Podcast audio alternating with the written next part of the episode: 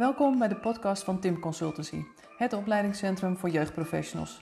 Ben jij op zoek naar een passende deskundigheidsbevordering in de vorm van een training, workshop of inspirerende artikelen? Kijk dan eens op de website of op onze social media kanalen. Welkom bij een nieuwe podcast van Tim Consultancy. Mijn naam is Margreet Timmer en vandaag ga ik opnieuw in gesprek met Esther Wijnen. Welkom Esther. Dankjewel. Leuk om weer terug te zijn. Ja, zeker. We waren vorige keer helemaal niet uh, uitgepraat samen. Ja. En daarom super fijn dat je opnieuw wilt meewerken aan een, uh, aan een podcast. Um, heel in het kort even. Jij bent auteur van de autobiografie uh, Jij bent het probleem. Mijn leven met partnergeweld. Mm -hmm. En daarnaast um, heb je ook je eigen coachpraktijk. Wat, wat doe je nog meer? Nou, momenteel richt ik me eigenlijk uh, vooral op, uh, ja, op toch bekendheid geven aan het fenomeen uh, partnergeweld en dan vooral ook intieme terreur. Door lezingen, door workshops aan professionals, door ehm, nou ja, interactieve bijdrages. lotgenotencontacten organiseer ik voor vrouwen ik doe zelf ook onderzoek, uh, ervaringsgericht onderzoek naar de beleving van mensen met, uh, met hulpinstanties en hulpverlening. Uh, op dit moment verzamel ik nog vooral, maar wel met de bedoeling om daar straks ook iets mee te kunnen doen en hè, nog meer aan te kunnen reiken.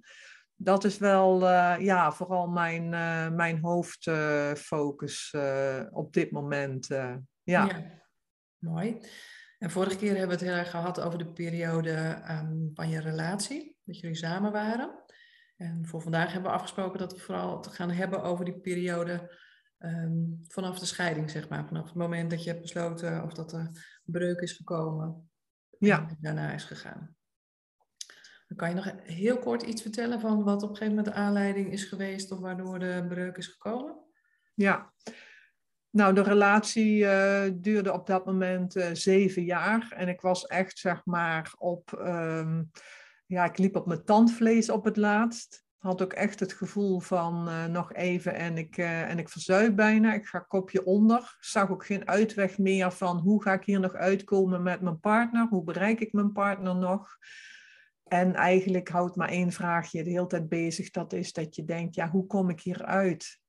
Nou, doordat ik uh, een weekend weg ben geweest, uh, toch met een vriendin, ben ik weer in aanraking gekomen met uh, ook het andere stuk van mezelf nog. Dat ik dacht, ja, weet je, dit ben ik ook nog. Hè? Esther, vrijheid, blij, lachen, lol. En dat, nou ja, dat is mijn lichtje geweest. En ook doordat ik op dat volleybaltoernooi in gesprek ben geraakt met, zeg maar, een omstander, een andere volleyballer. En dat is mijn uh, houvast geweest om uh, daarna in een uh, nou ja, wel donkere periode van tien maanden lang nog door te gaan voordat ik ook echt zeg maar thuis weg was. Mm -hmm. Want dat was, ja, dat was natuurlijk geen, geen prettige periode. Um, op het moment dat ik aangaf dat ik het niet meer zo zag zitten. Het woord scheiding durfde ik niet eens te gebruiken. Dat heb ik echt pas de maanden later voor het eerst durven zeggen. Hè? Bang dat dat uh, woord scheiding uh, helemaal de genadeklap uh, zou zijn. Dus het was echt een soort jaar van ja, strategie, manoeuvreren, toch nog ruimte geven aan, aan, aan je partner. Um, ja, een heel ingewikkeld jaar waarvan ik achteraf denk, dat zou ik nooit meer zo doen. Want ik zou altijd terugkijkend zorgen dat je in eerste instantie zo snel mogelijk weg bent. Maar ja, ik zat nog heel erg in de modus nog steeds van, ja, ik moet dat toch zelf regelen en zelf oplossen. En uiteindelijk zijn we ook uh, samen naar een advocaat gegaan, nog zo van, nou ja, we gaan dit samen regelen. Op dat moment zat mijn, zat mijn uh, partner ook wel in de modus van, uh, nee, hè, maar ik, ik laat jou niet zitten en dat gaan wij goed doen. En ook voor de kinderen. En toen dacht ik ook echt van, oh, nou, godzijdank, hè, dat dit toch nog een soort van goede uitkomst is van, uh, van een, een, een, een, ja, een huwelijk vol uh, brokstukken. Een uh, zwaar uh, jaar voor beide. En nou, laat dit de weg naar een nieuwe, betere toekomst zijn. Ja, je zegt van, dat was eigenlijk een hele strategische sessie waar je die maanden mee bezig bent geweest. En hoe, Ja, meer strategisch. Ik was voortdurend bezig met, uh, ja, hoe kom ik hier goed uit? Nou, sowieso, hoe kom ik hier uit? Uh, absoluut met de kinderen. want ik was natuurlijk heel vaak, had ik dreigementen boven mijn hoofd gehad van, uh, je gaat maar, je vertrekt maar, maar de kinderen blijven hier. Nou, dat is een uh, ik dacht, nou, één ding, maar zonder de kinderen ga ik niet. Ik bedoel, ik had ook helemaal niet de intentie om, uh, om, om, kinderen weg te nemen en van hun vader uh, weg te nemen. Absoluut niet. Maar gewoon dat ik dacht, ik ga niet ergens anders wonen en dat de kinderen voltijds daar blijven. En dat voelde ook, ja, dat voelde ook niet goed, want ik heb bijna, al, ik bedoel, ik heb al die jaren in de relatie, ook met de kinderen, zowat er alleen voor gestaan qua zorg en qua alles. En dat het op dat moment in één keer wel allemaal mogelijk zou zijn dat hij dan wel voor de kinderen zou zorgen. Want daar deed hij nog echt ook wel heel vals over. Van nee, want dan kon hij wel in één keer drie dagen per week gaan werken en allerlei eh, dingen haalde hij uit de kast.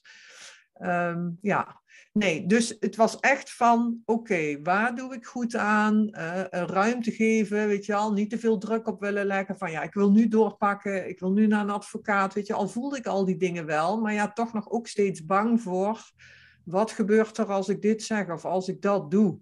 Dus ja, weet je, ergens was ik natuurlijk ook gewoon nog onbeschermd. Hmm. Ehm, en, en ja, ben je aan het laveren voortdurend. Uh, ja. En ook met dat wij samen naar die. Lijkt mij. Wat zeg je? Ik zeg, wat moet het een energie kosten volgens mij? Als je dus constant zo bewust bezig bent met, hé, hey, wat kan ik een beetje alweer wat aangeven? Weer. Ja, ja, dat heeft bakken met energie gekost, dat klopt. Want ik weet ook nog dat ik dacht, ik ben er klaar mee, ik moet door, weet je, ik wilde het liefst al vooruit kijken, uh, al naar een nieuw huis gaan kijken, dat soort dingen. En dat werd allemaal tegengehouden. En eigenlijk op het moment dat ik dan wat ruimte probeerde te nemen, dan nam hij weer ruimte terug. Zo van, het ging te snel en ik moest niet te druk opvoeren, want uh, ja, hij, hij, lag wel achter in het proces. En dat ik dacht, oh jeetje, hou ik het nog vol? Kan ik nog langer ademhalen? Hè? Dus dat, um, ja, dat is continu dat, dat, dat heen en weer. Maar ik was ook gewoon nog echt bang van, ja, als ik hier gewoon zeg van... Uh, hoppakee, koffers pakken, ik vertrek, uh, ik ga het zo doen, ik heb een ander plekje met de kinderen. Nou, dat, en ik had natuurlijk ook helemaal geen begeleiding op dat moment. Dus je moet dat toch grotendeels op eigen kracht doen. En um, ja, dat, dat is gewoon uh, spannend. Dus, dus je denkt maar gewoon, oké, uh, oké. Okay, okay. Dus ik was ook wel echt heel erg opgelucht uh, toen hij op een gegeven moment zei van, nou ja, oké, okay, ik zie je nu ook wel in dat dit niks meer gaat worden en ik zal eraan mee gaan werken. Mm -hmm. nou ja, weet je, toen durfde ik pas voor het eerst weer een beetje vooruit te denken. En um, was ik er zelf ook van overtuigd. Samen naar een advocaat. En nou, dit gaan wij, dit gaan wij goed regelen. Uh, niet wetende, kijk, ik wilde graag wel een eigen advocaat, maar dat durfde ik ook niet. Uh, dus ik ging zelf ook mee in samen naar een advocaat. Uh, dit, dit lossen wij samen op. Ja. Ja, en was dat dan toch weer van, van hem uit een stukje zo van ja, gevoel van dit red ik toch niet meer, ze gaan het toch wel, maar laat ik dan in ieder geval controle houden op de manier waarop we dan uit elkaar gaan? Dat, ja, nou dat, op dat moment zou ik dat zeker zo niet uh, gedacht of gezien hebben. Maar als ik daar nu op terugkijk, dan, uh, ja, dan kan ik nu veel beter doorzien wat eigenlijk nog allemaal uh, de mechanismes zijn.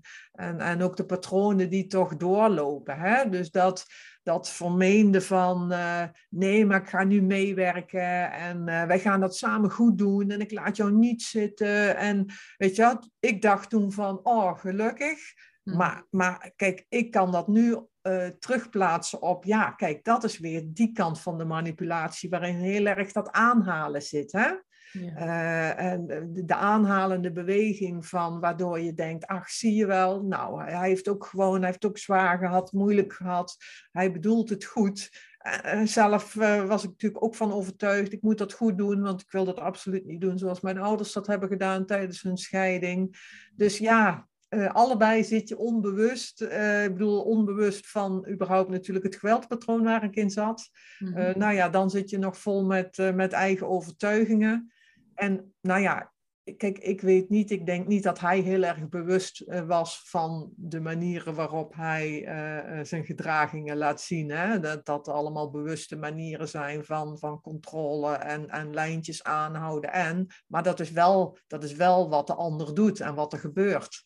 Dat herken ik niet alleen dat, vanuit mijn eigen verhaal, maar ja, ook van de, mhm. vanuit de vele contacten met, uh, met lotgenoten die, die met dit soort worstelingen zitten, hè, waarin het alleen maar het uit elkaar proberen te komen gewoon een, een, een, een vreselijke kwestie uh, wordt, vol met haat, nijd, bedreiging, strakke beweging. Ehm, ja, heel, heel ingewikkelde tijd. En we weten ook natuurlijk gewoon dat het, dat het gevaarlijker is. Hè? Juist op het moment dat dat zeg maar, slachtoffers proberen weg te komen uit zo'n relatie, is de mhm. kans dat het toeneemt eerder groter dan kleiner. Ja, en kan je vertellen van, uh, van waardoor dat komt? waardoor neemt het gevaar dan zo ontzettend toe? Nou, het gevaar neemt uh, toe omdat op dat moment de ander toch uh, controle en, en macht verliest. Hè? Op het moment dat jij uit beeld gaat verdwijnen. En um, dus, dus zeg maar, um, nou ja, en dat is denk ik de grootste bedreiging voor, uh, voor de pleger van het, uh, van het geweld. Hè? Dat hij controle verliest, dat hij de macht over jou verliest. Dat hij, uh, en, en daarmee natuurlijk ergens controle over zichzelf en over zijn eigen leven verliest. Want dat, dat zit er natuurlijk allemaal achter.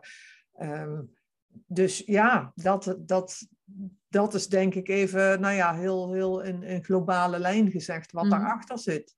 Ja, ja. Dus toen hebben jullie, uh, ben je daar eerst in meegegaan om gezamenlijk een advocaat te nemen en daar gesprekken mee te hebben? Ja. Hoe is dat toen verder verlopen? Ja, uiteindelijk uh, gingen die gesprekken goed. Kijk, ik heb nu vooral wat ik me daar nog van herinner, is dat ik eigenlijk, ja, weet je, nu zou ik ook denken gewoon absurd. Maar zeg maar, alles alles werd vastgelegd, zeg maar. Hè? Om de, bijvoorbeeld, uh, de, wij hebben een inboedellijst gemaakt. Nou, ieder studieboek, nog vanuit onze oude studies, kwam op die lijst te staan.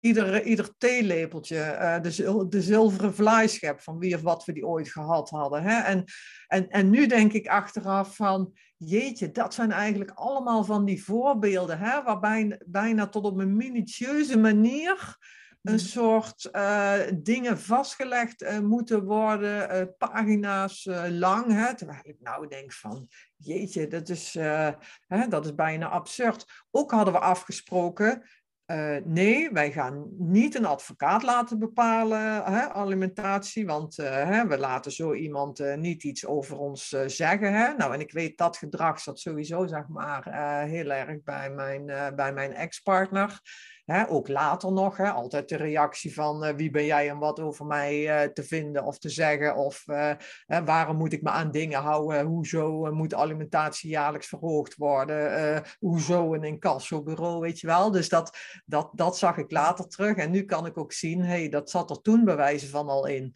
Maar ik andersom dacht, oké, nou laat ons dat dan maar jaarlijks onderling vaststellen en herrekenen. Want dan, dan hou ik ook een soort grip en controle. Hè? Dus ergens was het voor mijzelf ook wel een manier om niet overgeleverd te zijn aan dat rechters dat voor je bepalen, maar dat je dat zelf bepaalt. En ja, ik was een financial in die tijd, dus ik heb, nou ja, ik heb alles, dat hele draagkrachtmodel heb ik nagebouwd in Excel. En, maar ja, weet je, wat, wat toen aanvankelijk leek van een soort grip hebben erop, omdat je het onderling vaststelt, nou, is tot jaren daarna een, een, gruwel voor mij geworden. Omdat zeg maar, uh, ieder uitgangspunt of ieder ding wat eraan veranderde, maar ook, ook wij moesten daardoor jaarlijks met elkaar in gesprek blijven. Dat ging tot, tot op het niveau van uh, op welk tijdschrift zijn de kinderen geabonneerd, tot uh, hè, gaan ze nu van turnen af en nu op hockey en reiskosten over die dat ik denk, nou, ik ben gewoon opgehangen geweest,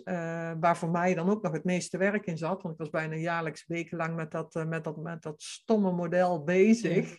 Dus eigenlijk bijna een jaar En ik, had, en ik had eigenlijk helemaal geen vrijheid, weet je wel. Want wij hadden voortdurend, als die rondedans weer opnieuw gedaan moest worden, nou, dat, dat, dat was gewoon een ellenlang geharrewar aan, aan, aan uitgangspunten en aan elkaar weer financiële info overleggen en het, uh, weet je wel.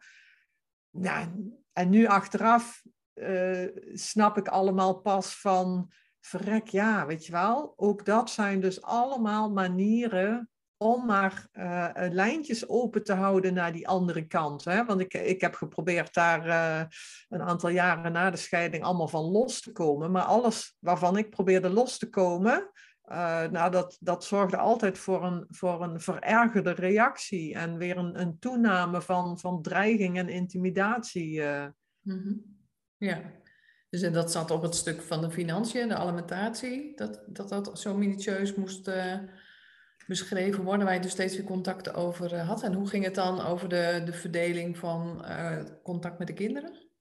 Nou, we hebben, ik, toen ik zelf gescheiden was, had ik nog wel in eerste instantie het idee van uh, hey, hallo, ik ben ook een, uh, een, vrouw met ambitie en een goede baan. Hè? Zullen we 50-50 de zorg uh, verdelen? Hè? Ik dacht toen ook van, nou ja, ik moet ook een beetje goed voor mezelf zorgen, omdat ik al die jaren in dat huwelijk en, en de vier jaar dat we samen kinderen hadden, nou ja, het al, allemaal zo'n beetje zeg maar alleen had kunnen doen. Maar daar wilde hij toen niet in mee. hij had zoiets van, ehm, nee, dat, dat, dat, hij was veel te bang dat hij dat helemaal niet aankon en, en niet kon combineren met zijn werk. En, en dat werk of zijn branche of wat dan ook daar allemaal nog niet klaar voor was. En uh, nou ja, uiteindelijk zijn we toen op een 60-80 verdeling uitgekomen.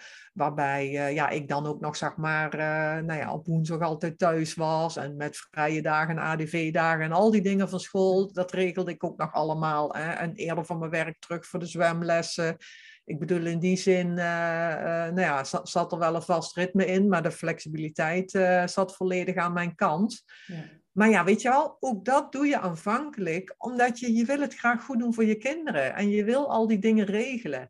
En daarnaast, uh, nou ja, ik denk vrouwen hebben sowieso natuurlijk uh, vaak mentaal een zwaardere zorglast. Hè? Omdat al die verantwoordelijkheden op hun drukken. Ik denk dat dat überhaupt voor, voor gescheiden moeders al geldt. Hè? Alles wat ook nog op school geregeld moet worden. Het overzien van alle informatie, al het geknutsel, uh, noem maar op. Veel bij kijken, ja. Ja, weet je, daar, daar komt sowieso al veel eh, bij kijken. Daar werd ik af en toe tureluur van. En ik was ook een soort bijna secretaresse voor mijn ex-partner. Hè? Want ik moest dan continu zorgen dat al die informatie van school ook bij hem terecht kwam. En als, ik, uh, en als er eens een keer iets haperde, uh, nou ja, dan kreeg ik ook nog de schuld dat het aan mij lag. Want ik had hem dan weer niet geïnformeerd of niet dit gedaan of niet dat gedaan. Maar ja, weet je, er hoefde ook maar iets mis te gaan. En ik werd er altijd van verdacht dat ik moedwillig iets achter had gehouden, niet tijdig genoeg had geïnformeerd. Dus dat bleef altijd oordeel. Hè? En ik heb zo vaak uh, tegen mijn ex-partner ook gezegd van, ja, stel gewoon eens een vraag. Hè? Ik, ik, ik zie dit of ik hoor dit of dit van de kinderen. Klopt dat? Hoe zit dat? Weet je wel? Nou, nee, nooit. Het was altijd al meteen. En, en ook dat zijn allemaal um, nou ja, weet je wel, vormen van, van psychisch geweld die doorcijpelen. Nog los van hè, als het echt begint te escaleren en je krijgt gewoon weer geschreeuw en gescheld en gedreig over je heen. Of uh, tien berichten achter elkaar uh, vol met, uh, met uitroeptekens en, en hoofdletters en, en noem maar op. Ja. Um, ja. En wat, wat zouden scholen daarin kunnen betekenen? Of wat zouden zij daarin kunnen herkennen of zo? Ja, wat zouden scholen erin kunnen... Kijk, als ik zelf kijk naar ons, hè, dan waren wij denk ik ogenschijnlijk voor scholen ook nog uh, hè, twee betrokken ouders uh, die dan, uh, als er iets was, nou ja, samen op gesprek kwamen of samen op rapportgesprekje kwamen. Of zoiets. Hè. Ik bedoel, ja, zelf heb ik ook nooit iets, iets anders door laten schemeren. Want um, ja, dat wil je ergens ook niet. Hè. Nog steeds gevangen door die gedachte van, ja, wil toch, toch sowieso een, een ander niet zwart maken. En bovendien, ja, welke reden had ik? Uh, je gaat ook niet zomaar op school vertellen over hè, wat, er, wat er allemaal achter je ligt. Maar wij kregen wel ermee te maken dat, zeg maar, op een gegeven moment bij mijn oudste zoon Uh, nou ja, zeg maar, hè, kun je een keer op school komen, kun je een keer komen praten. Die liep toch wel wat zwaarmoedig uh, rond op school, uh, vaak wat somber. nou ja, weet je wel, dan heb je weer een gesprek. Maar hebben ze ook gevraagd of ze een klasseobservatie mochten doen. kwam zo'n zo iemand van, van de GGD kwam dan langs. Uh, nou, weet je wel, daar werd op een gegeven moment uitgesproken dat er een mogelijke vermoeden was van, uh, van een depressie. Uh, nou, op dat moment schrik je natuurlijk wel, want toen dacht dat, ja, je denkt gewoon, oh jee, mijn kind, hè? En, en, en wat is er aan de hand? En kijk, niet dat we zelf, dat het helemaal een vraagteken voor ons was, bijvoorbeeld, het, het, bedoel, het was niet dat we dat gedrag niet herkenden, maar ja, altijd blijf je bezig met de vraag, ja, uh, komt dit door de scheiding? Hè? Heeft hij toch te veel meegekregen? Uh, terwijl ik mezelf ook altijd heb afgevraagd, ja, wat heeft hij überhaupt allemaal al meegekregen? Want hij, bedoel, hij zat al in de buik en hij is in feite al geboren in een sfeer van, uh, van agressie en, en onveiligheid in huis. Hè? En daar pikken kinderen natuurlijk ook een hoop uit op. Ja. Um, ja, dus weet je, zo, zo maar eigenlijk heb ik gemerkt met school, uh, er wordt toch in eerste instantie gekeken naar die symptomen. Hè? En een kind wordt dan gelabeld als iemand met lastig gedrag of, uh, of probleemgedrag. Of, en ook in bijvoorbeeld uh, toen wij dus doorgingen hè, van de GGD naar zo'n onderzoeksbureau die dan psychologisch onderzoek zouden doen. Dan wordt, is toch allemaal heel erg op gedragsniveau en cognitief wordt dan gekeken. En, en dan denk ik, ja, Weet je wel, haalt dat, eh, gaat dat dan wel in op de werkelijke oorzaken? ik heb daar bijvoorbeeld wel iets uh, genoemd over, uh, gelukkig hadden we ook aparte gesprekken, hè, over dat huiselijk geweld heeft gespeeld. Ja. Ik helemaal niet op doorgevraagd, kwam niet eens terug in een rapportage of zo. En, en met mijn jongste zoon heeft zich dat proces later nog weer herhaald. Alleen bij hem was het aanvankelijk gedrag, hè, niet goed kunnen concentreren. Mhm. Eh, wat op een gegeven moment zelfs door de lerares, nog voordat er überhaupt uh, onderzoek had plaatsgevonden, uh, werd opgeschaald naar ja, hij heeft tics en jullie moeten met hem misschien wel naar de GGZ. En weet je, terwijl ik ook, ja, dan voel je ook als moeder wel van, van hé, hey, ho even, wacht even. Gelukkig stak de huisarts daar ook wel een stokje voor, want die had zoiets van, nou, weet je wel, eerst maar gewoon eens even uh, onderzoek doen.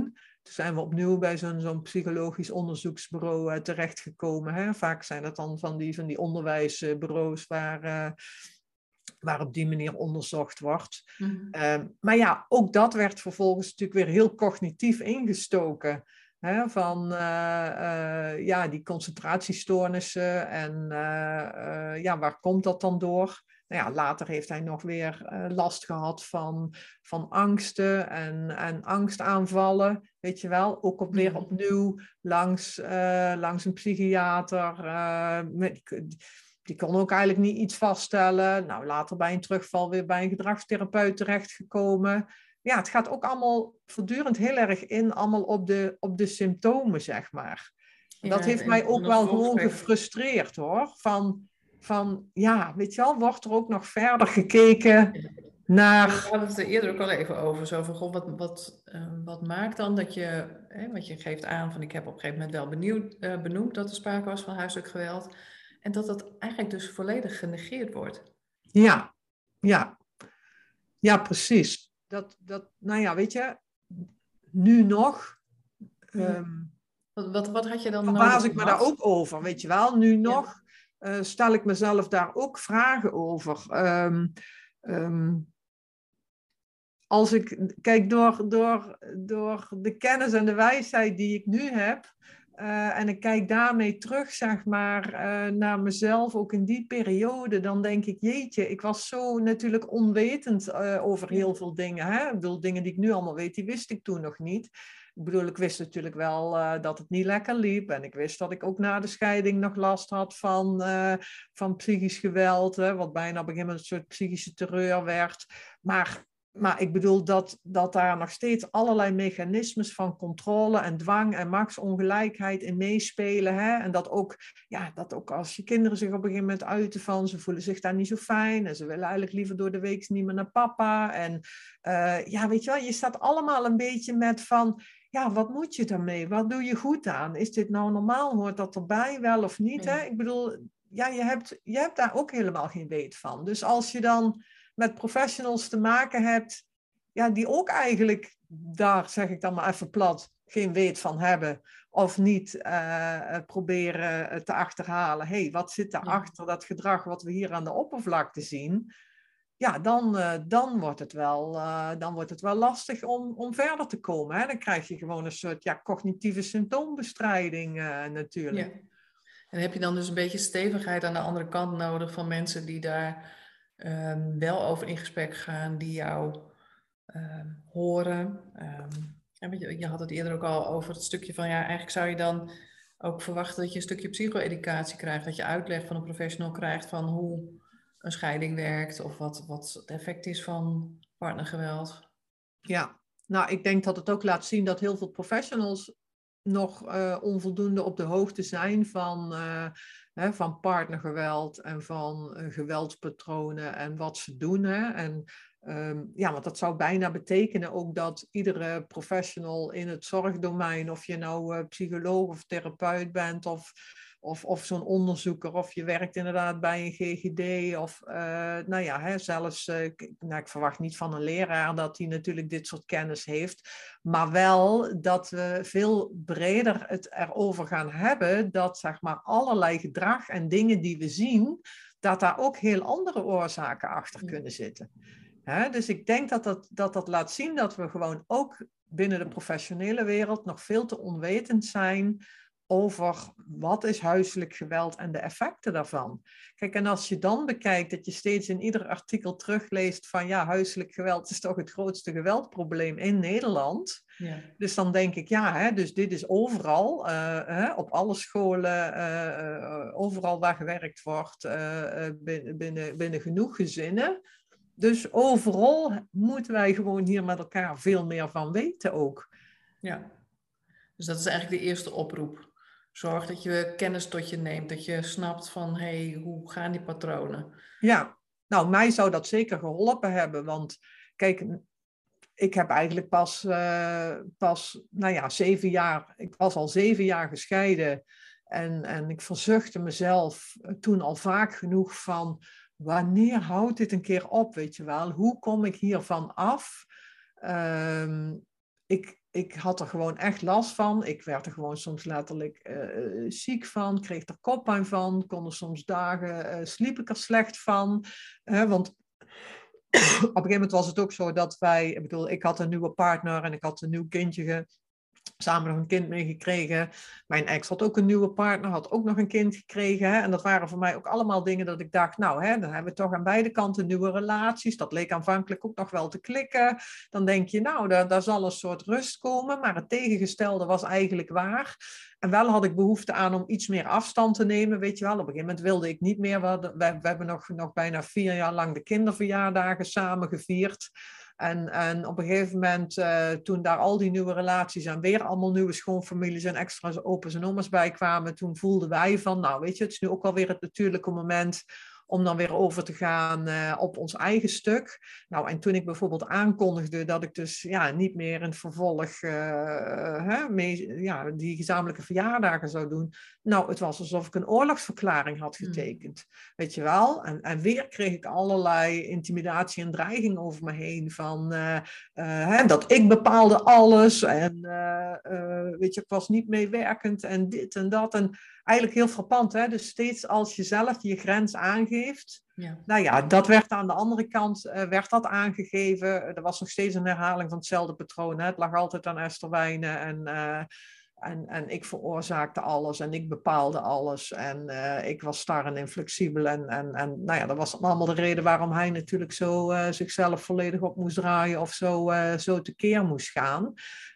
nou ja, voor hem was dat natuurlijk dan een soort, soort verlies van grip op mij.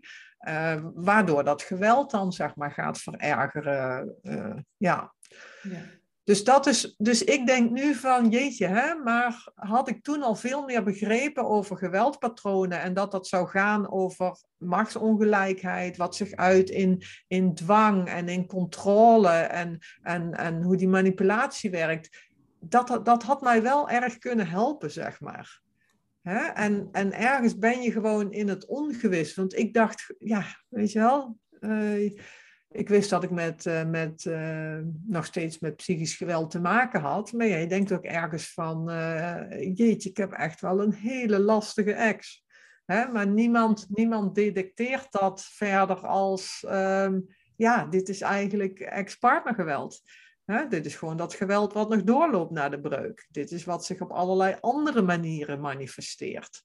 Ja, want um, doordat je die informatie niet had, wat, wat was dan het gevoel wat jij steeds had als je opnieuw in dat soort conflicten terechtkwam? Nou, dat je nog steeds, weet je, dat gevoel van, van ik word hier gek van.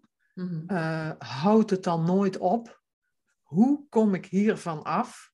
Dus op een gegeven moment, um, nou, je probeert allerlei strategieën uit. Hè? En, en uh, uh, nou ja, bijna alle, alle, alle strategieën om, uh, om met conflicten om te gaan. Van hè, het, het, het, aangaan tot het vermijden, tot ja, linksom, tot rechtsom. Hè? Dus natuurlijk ook nog wel weer, weer aanpassing, of toch maar weer dingen doen, of proberen weg te regelen. En um, nou ja, weet je, en eigenlijk alles heeft geen zin. Mhm. Want zeg maar, of je nou linksom of rechtsom wat probeert, die bom die barst toch wel. En eigenlijk was dat nog steeds precies hetzelfde patroon als in de relatie.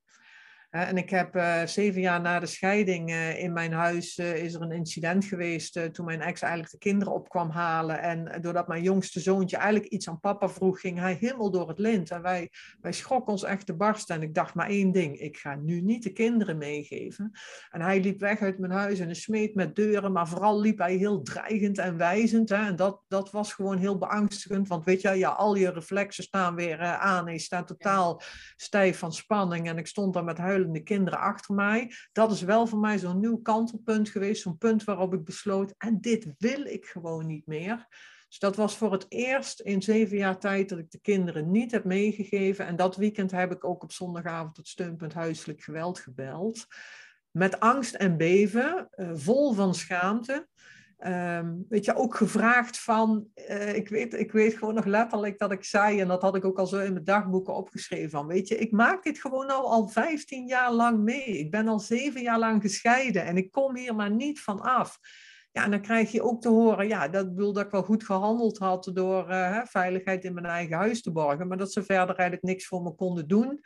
Uh, behalve, zeg maar, doorverwijzen naar maatschappelijk werk voor een intake. Ja. ja. daar ben ik dan uiteindelijk vijf maanden later terechtgekomen. En ook heb ik toen doorgezet voor mezelf. En ik dacht, ja, en nu ga ik een advocaat in de arm nemen.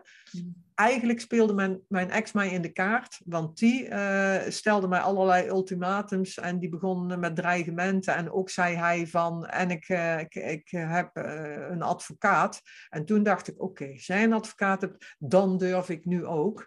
En toen ben ik een eigen advocaat gaan zoeken. En bij het intakegesprek met de eerste advocaat die ik sprak, daar deed ik mijn hele verhaal. En die zei tegen mij, wat zegt u mevrouw? Bent u nu zeven jaar gescheiden? U klinkt alsof u nog steeds bent getrouwd. Ja. Nou, dat was echt zo'n confronterende spiegel. Maar ik dacht, oh, wat is dit waar, zeg. Hè? En het is, het, doet, ja, het is nog confronterender als, als een andere tegen je zegt. Maar, maar het klopte wel. Ja. Nou, en toen ik ook eenmaal later bij die maatschappelijk werkster terecht kwam, en zij is echt wel voor mij heel bepalend geweest. Uh, zij kon natuurlijk gewoon, zij was er alleen maar voor mij. En zij heeft mij één ding laten inzien en gezegd, weet je, je doet het toch nooit goed. En dat was zo helpend en zo verhelderend. Weet je wel, van inderdaad, of je nou loopt te redderen, linksom of rechtsom, en, en continu bezig bent te deescaleren, je doet het toch nooit goed. Dus zij zei, dan kan je maar beter meer eigen koers gaan varen.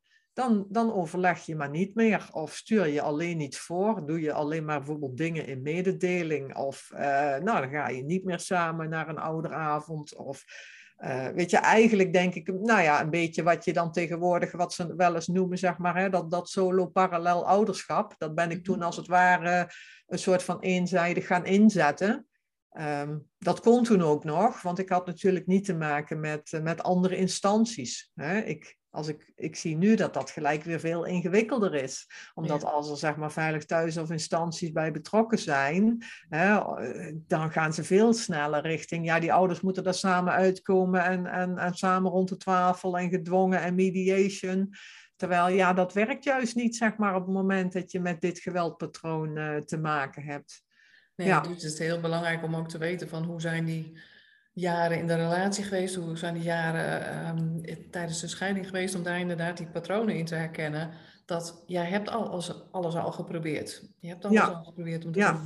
en dat werkt niet. Ja, nou en weet je, en op een gegeven moment, uh, zeker in dat jaar, en ook dat ik dus die advocaat aan mijn zijde had en die maatschappelijk werkster, dat is wel het behulpzaam om langzamerhand ook met anderen om je heen uh, meer zicht te krijgen op, op, op hoe dat in zijn werk gaat. Want zeg maar, uh, hè, we hebben in een jaar tijd twee rechtszaken gehad, hè, dus ook alleen al, ja, toen moest ik wel een keer ook in vier gesprek zeg maar met mijn advocaat en met mijn ex-partner en met zijn advocaat. En dat zag ik natuurlijk eigenlijk al helemaal niet zitten. Maar ja, dat, dat moet je dan ook uit tactische overwegingen toch wel doen.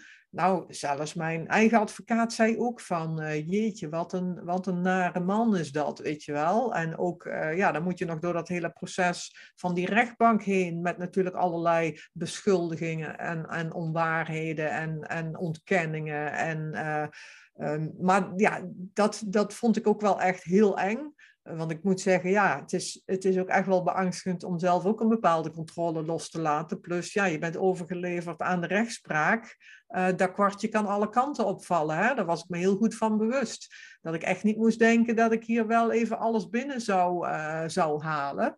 Maar ik, weet je, ik wilde gewoon vooral rust. En rust voor de kinderen en duidelijkheid. En ik wilde uit dat geharrewar komen met, dat, eh, met die, die, die, discussies over geld. En dat ik me overal op, over moest verantwoorden. En dat ik bij alles gewantrouwd werd.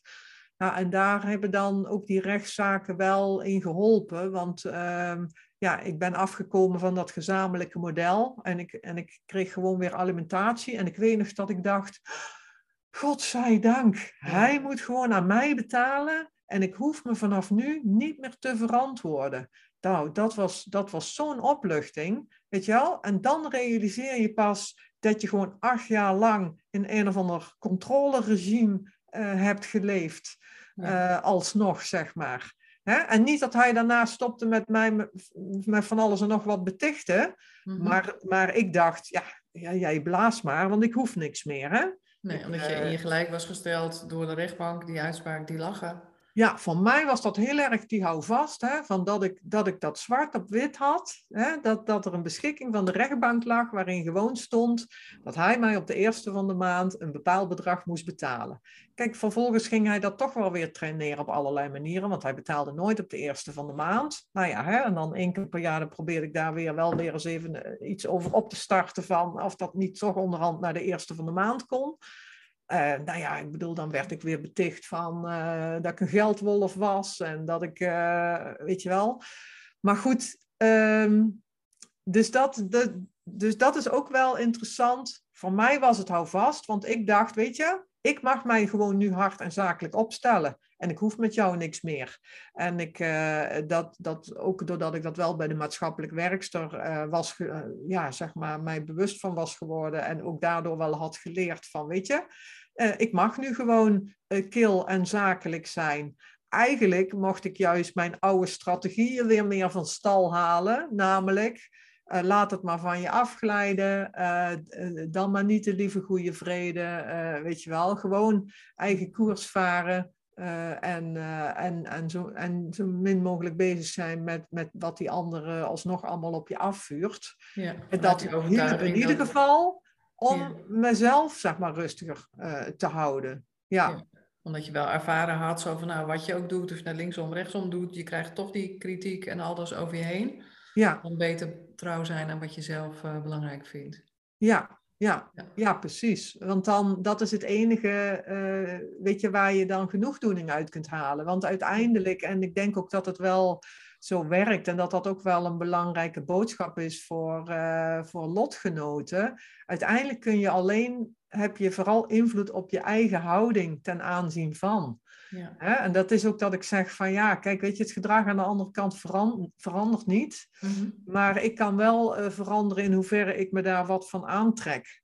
En um, nou ja, eh, langzaam maar zeker uh, verstomt het geluid dan wel iets. Kijk, ik wil het niet alleen maar brengen als een optimistisch verhaal, want ook vanaf het moment dat ik besloot me er minder van aan te gaan trekken, had ik nog steeds jarenlang met hem te maken. Hè? Omdat onze kinderen gewoon nog steeds minderjarig waren. En je altijd afstemming houdt over, uh, over vakantieplanning en over school en noem maar op. Dus al die dingen bleven ook altijd wel gedoe en, en gezeik. Over een vakantieplanning voor een kerstvakantie, daar konden zo 15 tot 20 mails overheen gaan. En dan dacht je iets afgesproken te hebben en dan ging het nog weer mis. Hè? En, en ook daarin zat zo'n soort contradictie. Hè? Je wil dingen vastleggen omdat je denkt, dan hebben we een afspraak en dan is het duidelijk. En vervolgens krijg je weer opnieuw geharrewaren over die afspraken. En dan werd ik er weer van beticht dat ik zo strak was, want ik wilde alles vastleggen tot op papier en tot in de minuut. Dus, nou weet je, dat, maar ik ben wel langer, langer hoe meer gaan begrijpen en gaan inzien van, weet je, maar dit is ook wat je gewoon nooit doorbroken krijgt. Want kijk, ik kan me hier wel van bewust zijn dat het zo werkt, maar als die ander zich daar helemaal niet van bewust is, uh, hè, niet bewust van, van, van zeg maar, zijn gedrag, hè, en ook zelf ontkennen en geen verantwoordelijkheid nemen, is natuurlijk heel erg dadergedrag. Hè? Ja. Ik bedoel, uh, hè, ontkennen en jezelf tot slachtoffer maken, want dat is natuurlijk wat, wat ik voortdurend aantrof. En, en dat moet je dan toch maar zoveel mogelijk zien te negeren.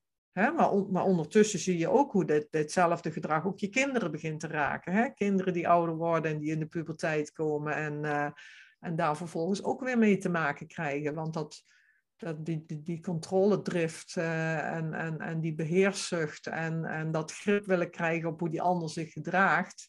Ja, daar zijn mijn kinderen ook niet helemaal uh, vrij van. Dus eigenlijk hoe meer zij zich ontwikkelde tot een eigen persoonlijkheid, hoe meer hij daar misschien ook weer probeerde controle over te krijgen.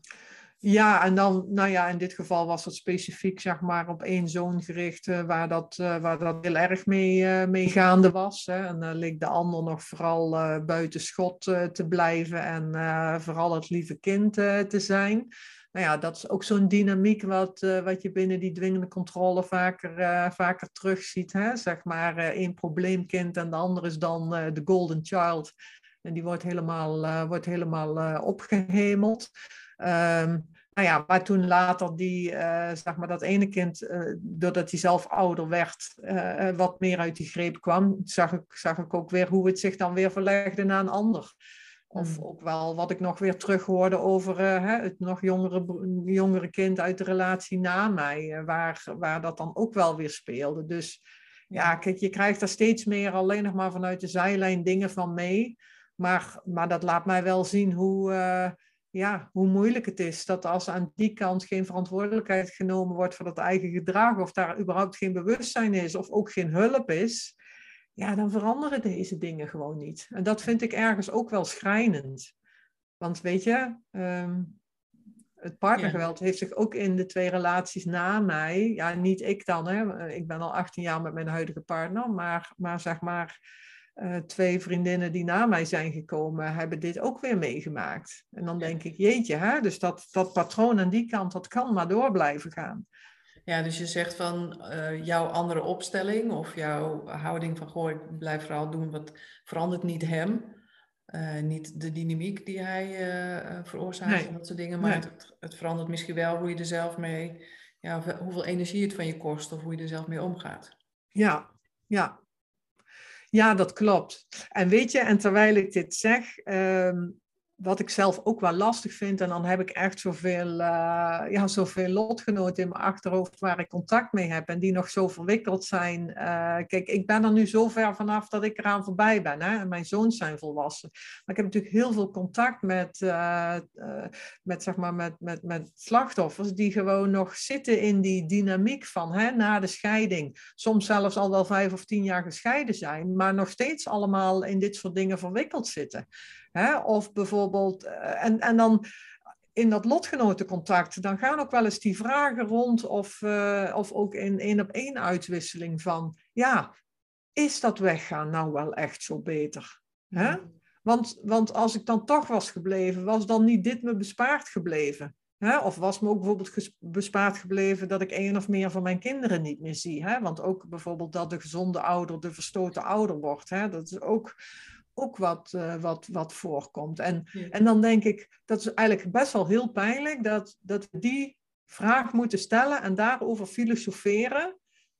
En, en dat het soms ook voor vrouwen uh, of mannen die hier uitkomen, dus helemaal niet zo'n goed vooruitzicht is. Hè? Dat je dan denkt, jeetje, maar als je dan weggaat en je hebt hier nog jaren mee te maken, waar begin ik eigenlijk aan? Mhm. en, en ik zie het ook aan, aan, aan iemand die bijvoorbeeld uh, nu net eruit aan het komen is. En hè, ook al zijn instanties erbij betrokken, maar dan wordt toch een hoop tumult gemaakt. En die, en die, die, die mailstroom aan dreigmails en, en alles. Eh, weet je, en dan denk ik van ja, jeetje. Hè, dan, dan denk ik ook wel eens, ja, wat, moet ik, wat moet ik mensen zeggen? Hè? Natuurlijk, ik ben ervan overtuigd, je moet eruit. Het is een lange weg. Maar uiteindelijk is het wel de enige weg naar vrijheid. Maar weet je, het, ik hou mensen ook niet voor van als je eruit bent, dan ben je er. ik wil juist een realistisch perspectief spiegelen. Daarom gaat mijn boek ook over de afgelopen 25 jaar.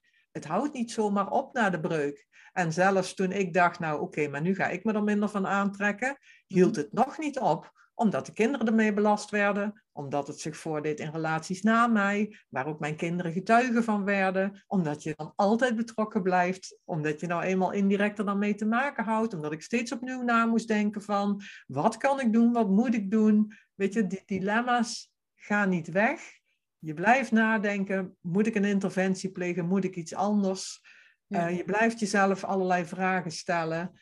Dus ja, dat laat ook wel zien hoe complex het is. En wat, want um, dat klinkt heel heftig en wat je al zei, van, ja, soms ook niet heel erg hoopgevend. En wat maakt dan toch dat jij hier nu zit zoals je hier zit? Wat, wat heeft jou daar doorheen geholpen dan? Ja, um, nou, mooie vraag. Ja, nou, heel veel persoonlijke ontwikkeling. Ik ben uh, ja, altijd al wel geïnteresseerd. Ik bedoel, het is niet zo dat ik alleen maar hierdoor geïnteresseerd uh, ben geraakt in, uh, in, in, in, thema's als leiderschap en ontwikkeling. Want daar was ik ook, uh, zeg maar, beroepsmatig al mee bezig in die tijd. als, als verandermanager en als, als, zeg maar, interne coach. En ik ben later ook voor mezelf begonnen. Natuurlijk heel erg met de focus op mens, organisatie en ontwikkeling. Dus ik ben daar ook veel opleidingen in gaan doen coachopleidingen, systemisch werk, uh, systemisch werk, familieopstellingen, later ook in organisaties. Ik ben zelf heel erg gefascineerd sowieso door gedrag en dynamiek in systemen. Dus weet je, ik heb uh, natuurlijk beroepsmatig me daarin uh, opgeleid. Maar alles wat jij uh, doet aan opleidingen als, als coach of therapeut of noem maar op, gaat natuurlijk altijd via je eigen leerweg. Hè? Dus zeg gewoon um, ja, via je eigen ervaring, thematiek ontrafelen, mezelf ontrafelen. Uh, wie ben ik? Waar kom ik vandaan? Uh, wat is mijn gezin van herkomst? Wat is dan die invloed van, van, van patronen uit mijn jeugd op mijn opvattingen en overtuigingen? Hè? Dus ik ben mezelf veel beter gaan begrijpen. Ik ben gaan leren hoe ik, uh, ja, hoe ik dingen los heb kunnen laten. Ik ben ook wel iemand die erg kijkt vanuit dat grote geheel. Dus zowel uh, nou ja, verder dan de laag uh, uh, jij en ik en hier en nu. Hè? Maar, maar ja, wat is de, de grotere context? Mm-hmm. Dus op meerdere manieren ben ik daarmee bezig geweest. En ehm, kijk, weet je, je kunt jezelf, ik geloof heel erg in, je kunt jezelf helen. En dat, dat doe je niet allemaal op eigen kracht, want natuurlijk, daar heb je kennis voor nodig, daar heb je wijsheid voor nodig, daar moet je mee oefenen. Mm-hmm. Dus systemisch werk is natuurlijk uh, een, een, hele, ja, toch ook, ook therapeutische werkvorm. Hè? Veel familieopstellingen gedaan, maar ook veel lichaamswerk, weet je wel, energetisch werk. Uh, ik heb nog verdiepingsopleidingen gedaan over de maskers, karakterstructuren. Dus weet je, dat zijn, ja, dat zijn dingen waar voor mij iets tweeledigs in zit. Hè? Het, het, het aan willen begrijpen en ik ben gewoon gefascineerd door die thematiek. En ja, uh, en het gaat natuurlijk ook over mezelf en, uh, en mijn eigen pad. Ja, uh, keihard werken. Keihard werken ja, het is, het is, en al die Ja, weet je, ik denk dat ik kan zeggen van... ik heb mijn aandeel genomen. Ik heb de handschoen opgepakt om aan mezelf te werken. En um, nou ja, verantwoordelijkheid is voor mij een belangrijke waarde. En die is echt al terug te voeren op mijn jeugd. Hè? Want door de scheiding van mijn ouders, uh, die, uh, ja, die niet bijzonder uh, leuk verlopen is. En ik heb daardoor contact ook met mijn moeder verloren. En mijn vader en mijn moeder waren ook toch wel haat en nijd over elkaar. En weet je, dat heeft mij de imprint al gegeven van potverdorie, neem toch je eigen aandeel. Hè? Ieder, zijn, ieder zijn eigen aandeel en je bent 100% verantwoordelijk voor jezelf. Kijk, dit heeft mij natuurlijk ergens genekt uh, in die relatie. Hè? Want ik heb natuurlijk, zeg maar, ik kwam gewoon als, als sterke vrouw ook in die relatie. En ik heb altijd heel veel verantwoordelijkheid genomen. En daardoor was ik ook vatbaar voor dat patroon van, ja, het ligt allemaal aan jou en uh, jij dit en jij dat. Hè?